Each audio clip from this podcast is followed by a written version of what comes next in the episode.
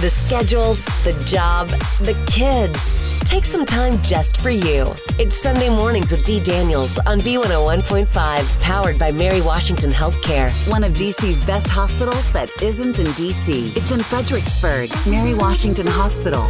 Here for you. And now, Dee Daniels.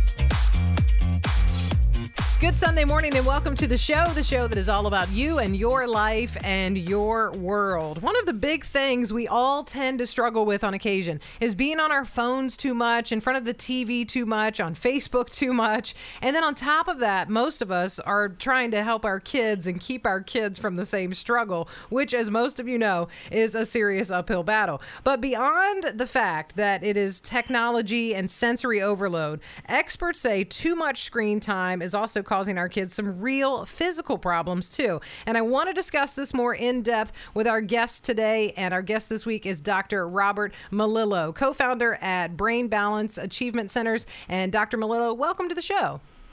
Thank you for having me. This is an important topic. Yes, very important topic. You know, I, I feel like uh, we're talking about it more and more uh, today and right now in this time, and I think that's a wonderful thing. But this isn't just a matter of annoyance that kids are on the phone too much or playing games too much. We're actually seeing proof, and you guys are seeing proof, that this is affecting our kids and their brain development. Absolutely. Um, you know, when you look at what's occurred over the last 30 years, um, you know, things like ADHD have gone up uh, thousands of percentage points. We Yeah. know that things like autism 30 years ago was one in 10,000. It's now less than one in 50. Um, and learning disabilities, dyslexia, all of these different issues that we realize are developmental, and even most mental health issues. We know things like schizophrenia, for instance, and psychosis really starts in childhood or in the womb, and that it may not manifest until later on in life, but it actually starts during child development. Almost most things in psychology and education now are being looked at as developmental in nature. So, how our brain develops is incredibly critical. And what we see going on right now, the epidemic, where basically one in five kids in the United States have some sort of label or diagnosis for a behavioral issue, social issue, or learning problem, um, you know, really, I believe started 30 years ago with the advent of computers and with the start Yeah. of personal computers and videos, and it changed our lifestyle dramatically. And it's doing that even more now today because you know you walk around, you see two-year-olds playing with their parents' Yes. phone, and this is very disconcerting. Yes, yes, it is, and you know, I, it's it's interesting that you bring that up. I was just watching a documentary uh, just the other week about how much sensory overload we have from computers, from our phones, from all of that. Just in the last ten years, if you just look at it in the last ten years, our whole lives have changed in the way that we interact with other people, in how much time we spend looking at a device, and how much that's in our presence and our physical presence, how much of that is going into our emotional side. And you know how much that affects us as adults. I mean, just imagine how much more amplified that is in a brain that's still developing. Yeah, you know, 10 years ago, the exposure of kids to digital technology through, you know, various HD screens and, and uh, smartphones was virtually zero. Um, and now we're looking at somewhere around 11 hours a day. And as you said, children's brains, you know, between zero and three, the brain grows from 25% of its size to 90% of its adult size. There's Wow. this massive growth occurring. And the brain is unbelievably uh, modifiable, it's adaptable, it really adapts to whatever sensory stimulation or experiences it's exposed to, especially during that time. And so, you know, if you can't imagine an 11 hours a day of being exposed to something that the brain normally was never exposed to, isn't going to reshape and change connections and the way the brain actually functions, then you're kidding yourself because it absolutely is, especially in early childhood. That's why it kills me when I see parents like the, the both hemispheres of the brain isn't really formed until six years of age. So, you know, that especially before six, kids should not be exposed to any of this at all. They shouldn't really even be using computers at all. But you know, when you see a two-year-old or a three-year-old and the parent just sticks it in there because the child is bored or because they want the child to say, it just it's really it's a bad habit that we've gotten into, and we got it. we have to break it. We're talking to Dr. Melillo, and he is the co founder at Brain Balance Achievement Centers. We're talking about too much screen time, not only for us as adults, but for kids and what it's doing to our kids. And maybe this is something we need to look at and assess in a whole different manner than what you've been doing if you're also fighting that uphill battle, as most parents are. Tell us a little bit about the uh, Brain Balance Achievement Center. Give us a little background of what you guys do. Well, you know, my work has always been about uh, really looking at neurology and rehabilitation, and I've been a clinician, but I've also been a researcher.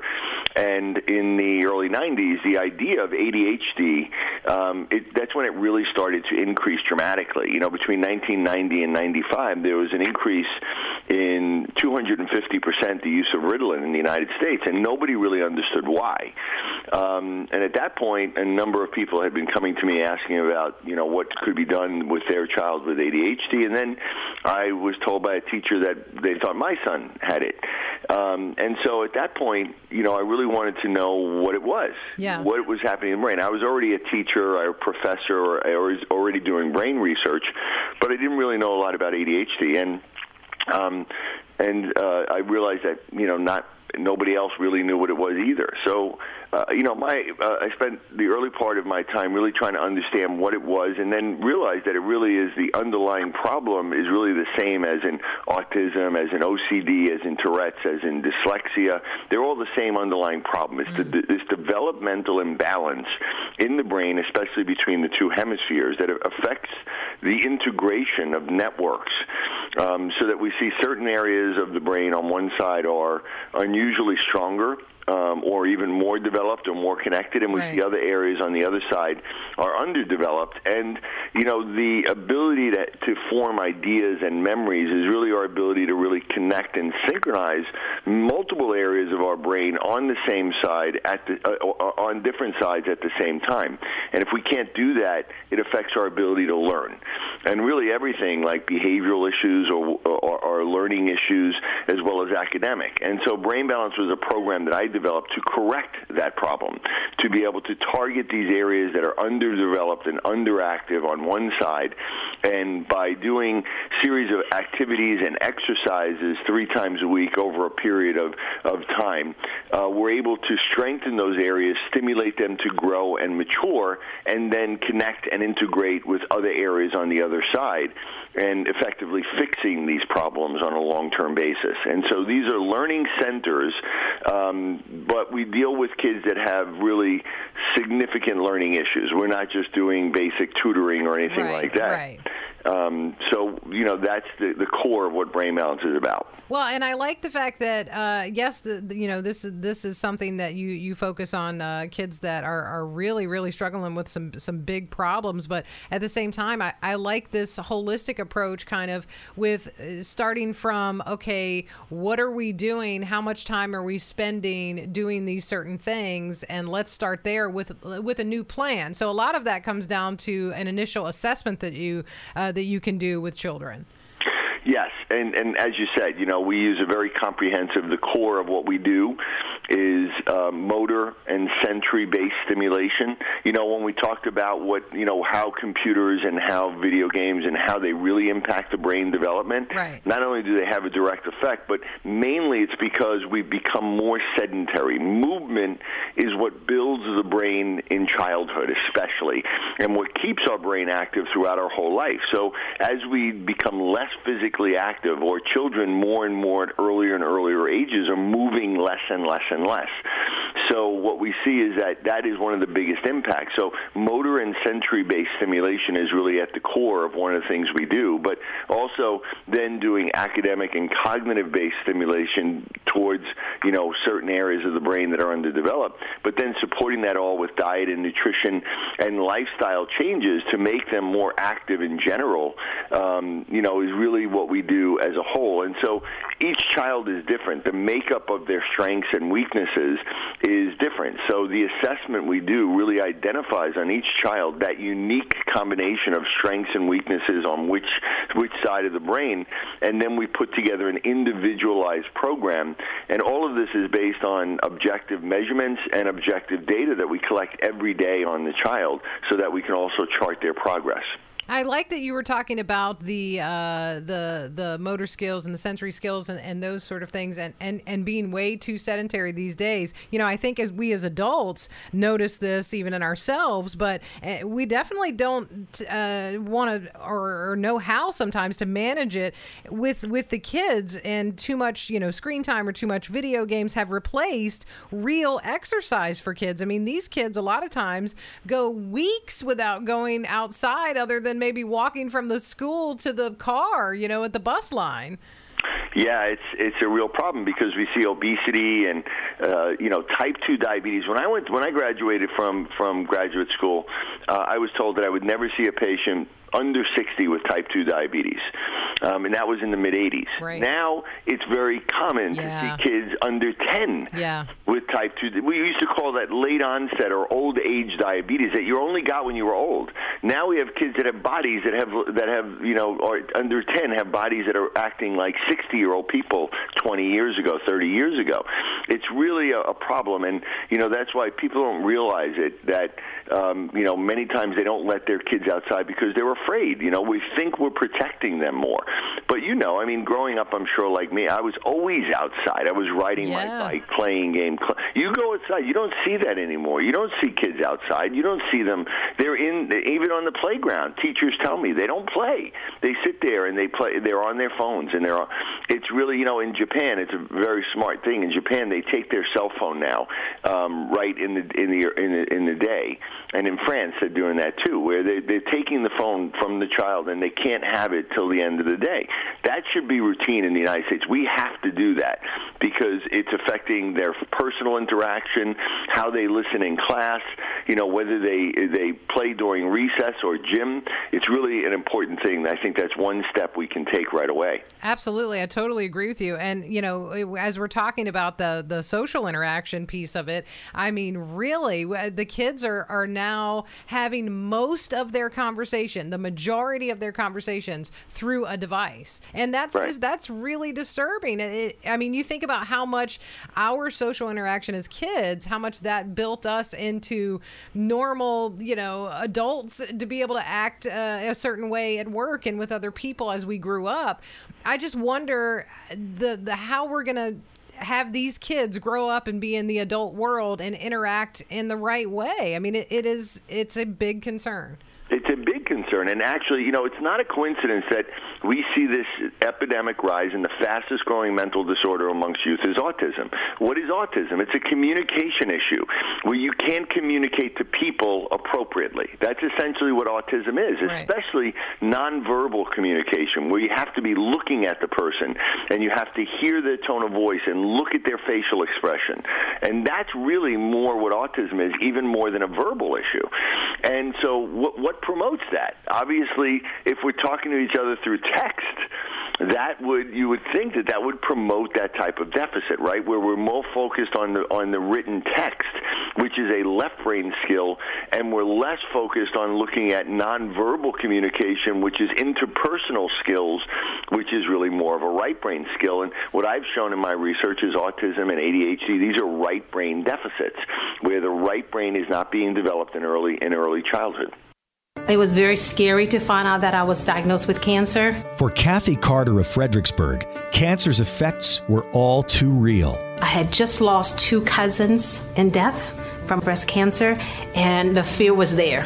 Then some peace came over me. It was through the healthcare, knowing what kind of service I was going to get. Kathy did her research to compare cancer care at other hospitals. She chose Mary Washington Healthcare's Regional Cancer Center, where she met nurse navigators Pam and Regina. She felt a personal connection right away. They were my lifesavers. It gave me a lot of hope. They cared about me as a person. From the moment you walk into Mary Washington Hospital, the nurses, the doctors, it's like they're so caring. Awesome.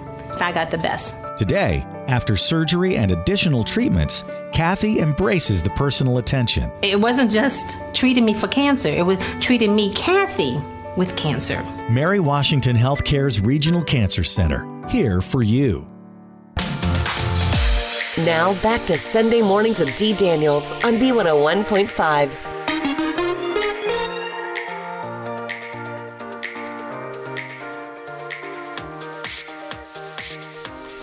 talking this week to Dr. Robert Melillo, the co founder of Brain Balance Achievement Centers and also the writer of many books, including Disconnected Kids. Tell us a little bit about the book.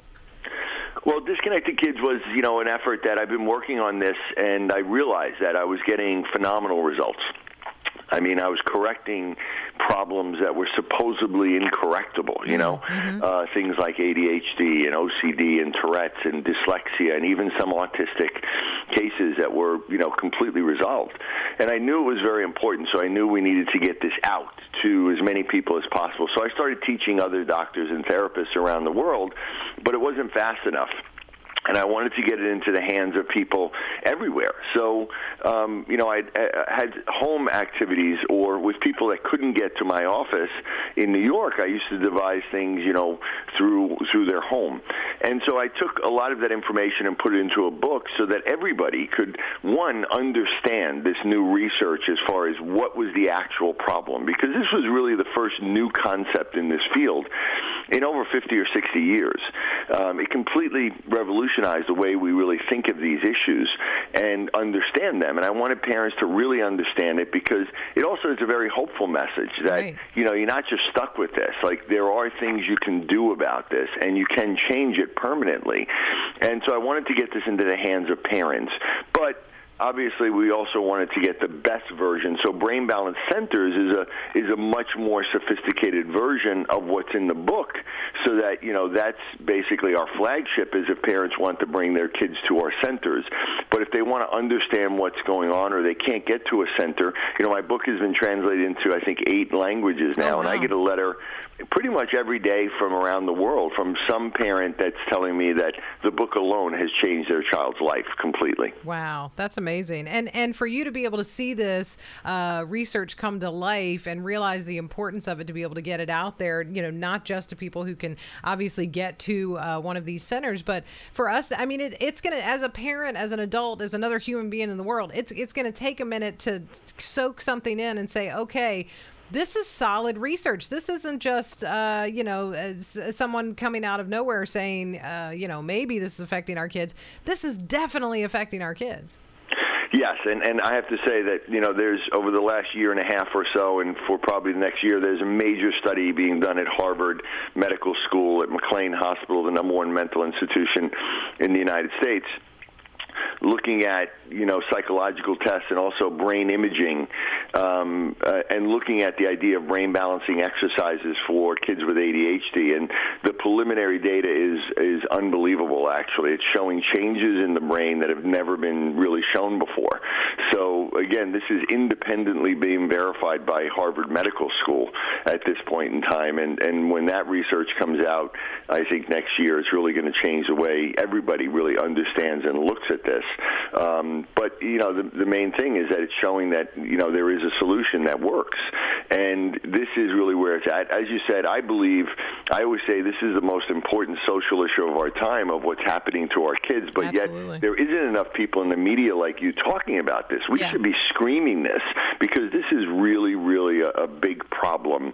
And you know, the idea of brain imbalances and brain integration is going to become the core. You're going to see it, that everything, we're going to have a brain centered model of, of healthcare, of education, of mental health, because ultimately everything comes from the brain, and we're, and we're getting a much better understanding of that. And this is the beginning of it. Absolutely. Co founder of Brain Balance Achievement Centers, Dr. Robert Melillo, is my guest this week, and we're talking about uh, kids and how too much screen time and too many things that are going on, overload, sensory overload, so many things like that, technology overload, how that's affecting our kids and their brain development. And I want to talk a little bit about the uh, website, brainbalancecenters.com is the website you can go to. There is a free assessment that uh, parents can get involved with there that will just kind of start this process if they want to learn more.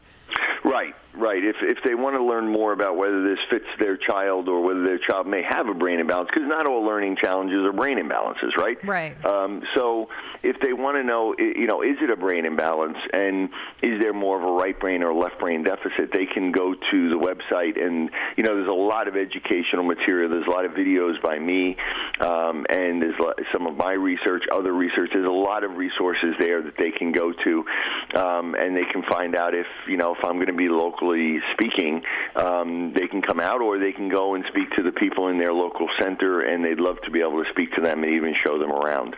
Absolutely, and you know I think what a, a, a great way. It's a very easy to navigate website. I, I like the website a lot. It's very easy for parents who may be confused or maybe thinking, you know, I've I've run into a lot of parents. I know you have too. That uh, you know they think, okay, what's going on with my child, and they've taken them somewhere, and, and maybe the first response is to get them on medication and right. not address the underlying problem. And so many parents have gone through years of struggle with medication before they start actually addressing the underlying problem. And once they do, realize, oh my God, you know, we should have started in a different direction. So maybe this can save them years of, of struggle and problems with this.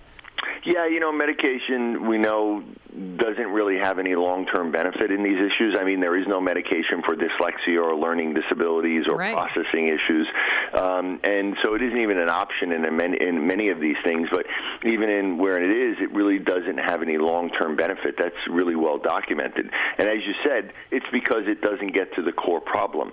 And you know, so ideas of trying to manage these issues really that's been the the, the main approach in education and in anything, it's been basically let's just try to manage these. But the, the fact of the matter is, there's no good way to manage these issues long term. It impacts the family, it impacts the other, other siblings, you know, it affects the, these people, uh, you know, when they grow up. And so the only good answer is to try to correct it at its core as early as possible. And, and that's the answer. And that's the answer that we can provide the majority of time to people. So, you know, um, any any time they del- they delay is just delaying what what really could be a completely different life you know, six months or a year down the road from what they've been experiencing. Absolutely. Do you see some of the schools maybe starting to step up? I know it, sometimes it's school by school by school and not even, you know, as a whole district, but I feel like I hear at least a little about some of the schools starting to take a, a better approach in, in, you know, realizing uh, that maybe the kids are having some trouble in certain areas and they're trying to learn more too. I mean, I think everybody's in this learning process of like, okay, we should be learning more about these issues instead of just shoving them off to a doctor uh, that's going to maybe put them on medication or whatever. We should be getting a little more information. Yeah, and I think I'd like to believe that you know brain balance and my books are, are part of that because we've been out there now for almost ten years, really talking about it and educating schools and teachers.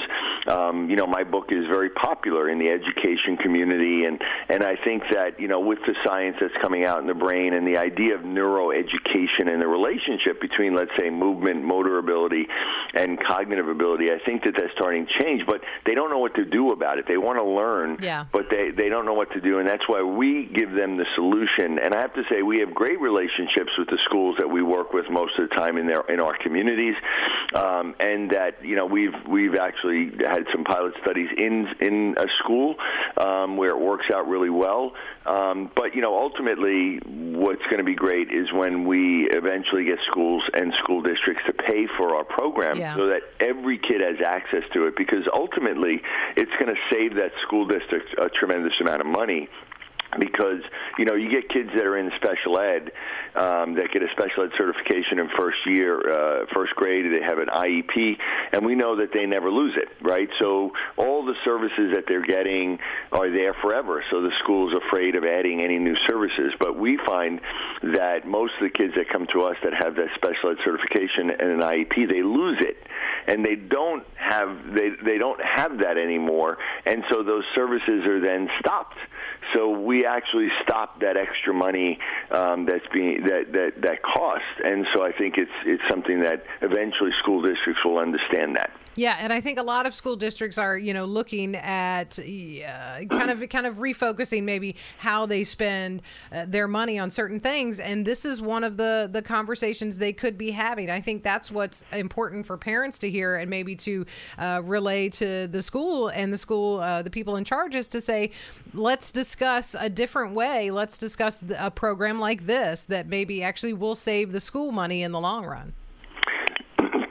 Absolutely, and I think you know that the Harvard study when it comes out, you know that is going to make it, you know, uh, an official evidence-based program that I think um, it'll be hard for schools not to pay for because it'll be really proven by one, you know one of the top universities in the world, and it is ultimately going to save them money. And I understand, you know, right now, and their approach has always been let's just try to manage these issues, and that becomes very costly because you, it never ends, you know. Yeah. But their attitude was they, you know, they didn't think that these problems could be corrected. They they had the attitude like, well, once you have it, you have it forever, and that's not true. And we've proven that.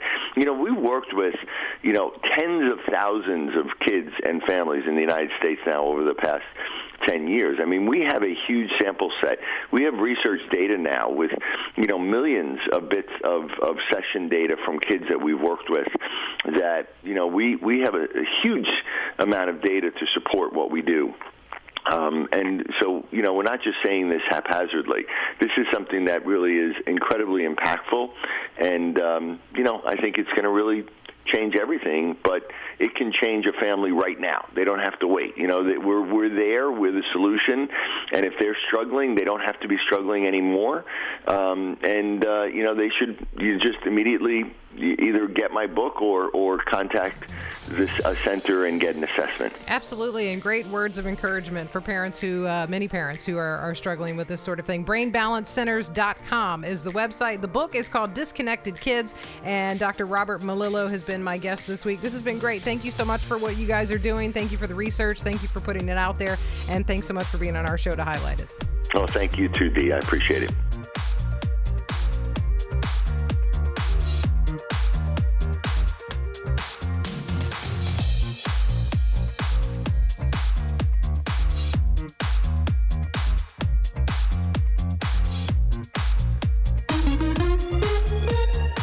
Your emails are always welcome. If you have questions or comments about today's show or an idea for a future program, email D, that's D-E-E, at B1015.com. Sunday Mornings with D is powered by Mary Washington Healthcare, one of DC's best hospitals that isn't in DC. It's in Fredericksburg, Mary Washington Hospital. Here for you. The thoughts, comments, statements, and opinions of the host and guest are their own, and not necessarily those of Centennial Broadcasting, B101.5, or station management. Thanks for listening to Sunday Mornings with Dee Daniels on B101.5. It was very scary to find out that I was diagnosed with cancer. For Kathy Carter of Fredericksburg, cancer's effects were all too real. I had just lost two cousins in death from breast cancer, and the fear was there. Then some peace came over me. It was through the healthcare, knowing what kind of service I was going to get. Kathy did her research to compare cancer care at other hospitals. She chose Mary Washington Healthcare's Regional Cancer Center, where she met nurse navigators Pam and Regina. She felt a personal connection right away. They were my lifesavers. It gave me a lot of hope. They cared about me as a person. From the moment you walk into Mary Washington Hospital, the nurses, the doctors, it's like they're so caring. Awesome. I got the best. Today, after surgery and additional treatments, Kathy embraces the personal attention. It wasn't just treating me for cancer, it was treating me, Kathy, with cancer. Mary Washington Healthcare's Regional Cancer Center, here for you.